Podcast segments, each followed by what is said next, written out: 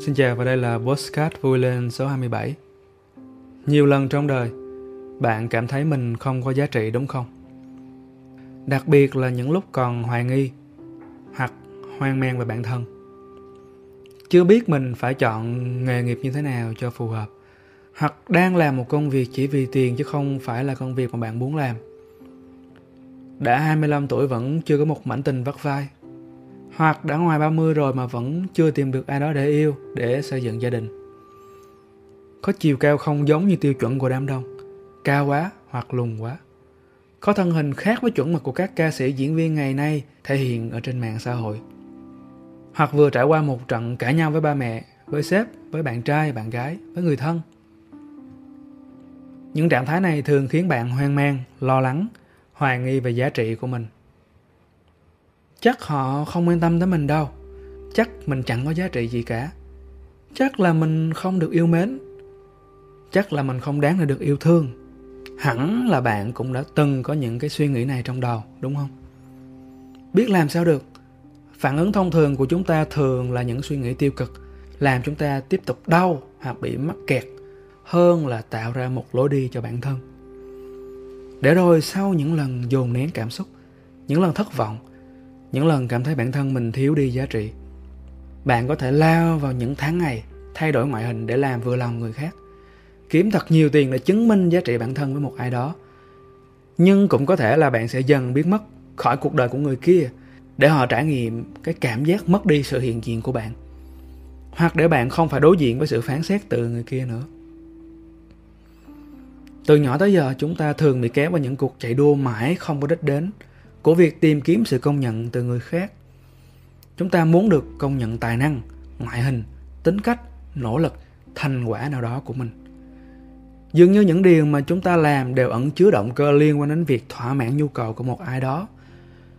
Có thể là mang thật nhiều phụ kiện lên trên người, nhuộm màu tóc mới nhất, dùng loại nước hoa mắc tiền để thu hút sự chú ý của một ai đó hoặc của người nào đó. Chúng ta cũng có thể học thật giỏi, thật tốt để giữ được cái danh hiệu con ngoan, một người học trò gương mẫu. Chúng ta cũng có thể theo đuổi lối sống này lối sống kia cho thật là ngầu để có được hình ảnh lung linh hơn trong mắt mọi người. Và rồi một ngày nào đó chúng ta sẽ cảm thấy xa lạ với chính mình. Đây không phải là mình. Đây là cuộc sống mà mình muốn người khác nhìn thấy. Đây chỉ là những điều mình dựng nên để bảo vệ cái tôi yếu đuối, một lớp vỏ bọc che lấy con người yếu đuối bên trong. Gần đây có một cậu bé học trò chia sẻ với mình về những suy nghĩ tiêu cực mà em phải đối diện trong suốt khoảng thời gian vừa qua. Có thời điểm em dành cả năm trời để đối diện với trầm cảm, bên cạnh chỉ là người mẹ. Rồi em tìm đến những khóa học của trường Vui Lên, đều đặn xem video nhưng ít khi tham dự các buổi học live. Cho đến gần đây, khi em đã trải qua một hành trình dài của sự thay đổi, mới dám bật camera trong lớp học. Một hành động tưởng chừng là đơn giản nhưng đòi hỏi rất nhiều sự nỗ lực và can đảm. Dù rằng trong vài buổi học đầu tiên em luôn trốn chạy và muốn bỏ học vì sự căng thẳng đang chờ chực và có thể nuốt lấy em bất kỳ lúc nào. Rồi một ngày em chat và nói với mình rằng em đã thấy ổn hơn, đã tham dự các buổi học live đều đặn. Và giờ thì mẹ em ủng hộ em học các lớp học ở trường Vui Lên. Những chia sẻ về sự thay đổi của em khiến mình cảm thấy bản thân đang sống có ý nghĩa. Không cần biết ngoại hình, tính cách, thành tích mà em có được trong quá khứ.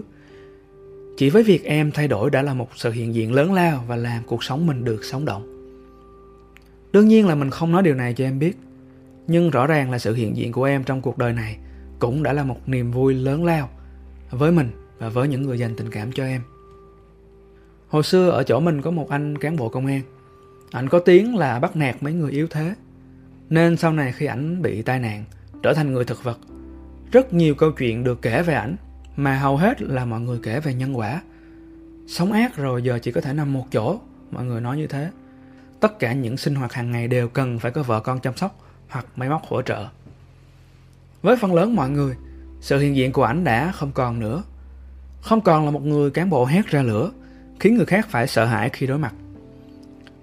Sự hiện diện của anh lúc này chỉ có giá trị với một vài người thân. Nhưng giữa việc nhận được sự công nhận bởi nhiều người với một vài người, theo bạn có sự khác biệt gì không?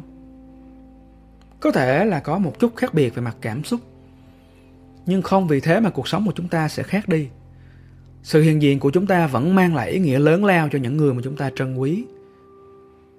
Giờ, hãy thử tưởng tượng, người bạn yêu quý nhất đang nằm bên kia cánh cửa, đang trải qua cơn đau thập tử nhất sinh. Cảm xúc và suy nghĩ của bạn lúc này thế nào? Bạn có thể dừng lại đôi chút để tưởng tượng về tình huống đó. Bước ra từ phòng bệnh, bác sĩ nói rằng gia đình có thể yên tâm. Người nhà của bạn đã qua cơn nguy kịch. Tuy vậy, với tình trạng tiến triển của bệnh, khó mà có thể quay lại cuộc sống bình thường. Rất cần sự hỗ trợ của người thân trong thời gian phục hồi. Lúc này, có thể trong bạn là một sự nhẹ nhõm lớn lao. Người thân mình vẫn còn sống, vẫn có mặt ở đây. Cuộc đời mình vẫn được đủ đầy, chứ không bị khoét một hố đen sâu thẳm về việc họ không còn có mặt nữa. Dù có thể thời gian phía trước không dễ dàng, nhưng sự hiện diện, sự sống của họ là điều mà ta sẽ vô cùng trân quý. Hoặc, đang giây phút này đây, ta hãy thử một trải nghiệm tàu lượn cảm xúc nữa nhé. Bạn nhận được tin nhắn báo rằng chuyến xe mà người thân bạn đi tối qua vừa gặp tai nạn. Bạn sẽ có cảm xúc và suy nghĩ như thế nào? Hãy dành một chút thời gian để suy nghĩ về tin tức vô cùng chấn động này. Dù người thân của bạn, họ có từng có những cái hành động, lời nói khiến bạn cảm thấy vô cùng tổn thương. Rồi nhiều lần bạn cảm thấy giá trị bản thân bị hạ thấp khi ở bên cạnh họ. Nhưng giờ phút này đây, khi biết một tin không mấy tốt lành về họ, bạn thấy mình có mong cầu điều gì? Có phải là sự an toàn của họ hay không? Và rồi bạn nhận được tin là họ an toàn, chỉ bị xê xước nhẹ thôi. Bạn thở phào nhẹ nhõm. Đương nhiên tổn thương mà họ gây ra cho bạn vẫn còn đó, những tổn thương trong quá khứ. Nhưng điều chắc chắn là trong một vài phút giây, bạn đã hy vọng, thành tâm hy vọng cho họ được ổn. Sự hiện diện của họ là vô cùng quan trọng trong cuộc đời bạn. Còn sống là còn có thể thay đổi. Còn sống là còn có thể làm lại từ đầu. Có thể vì một lý do gì đó mà trong phần lớn thời gian của cuộc đời bạn, bạn để cho những giá trị bản thân được định nghĩa qua những thứ hình ảnh, vỏ bọc bên ngoài mà xã hội tán dương. Để rồi bạn thất vọng, lạc lối khi thấy mình không đạt được những giá trị đó. Những lúc như vậy, hãy nhắc bản thân mình rằng sự hiện diện của bạn thôi là đã vô cùng quý giá.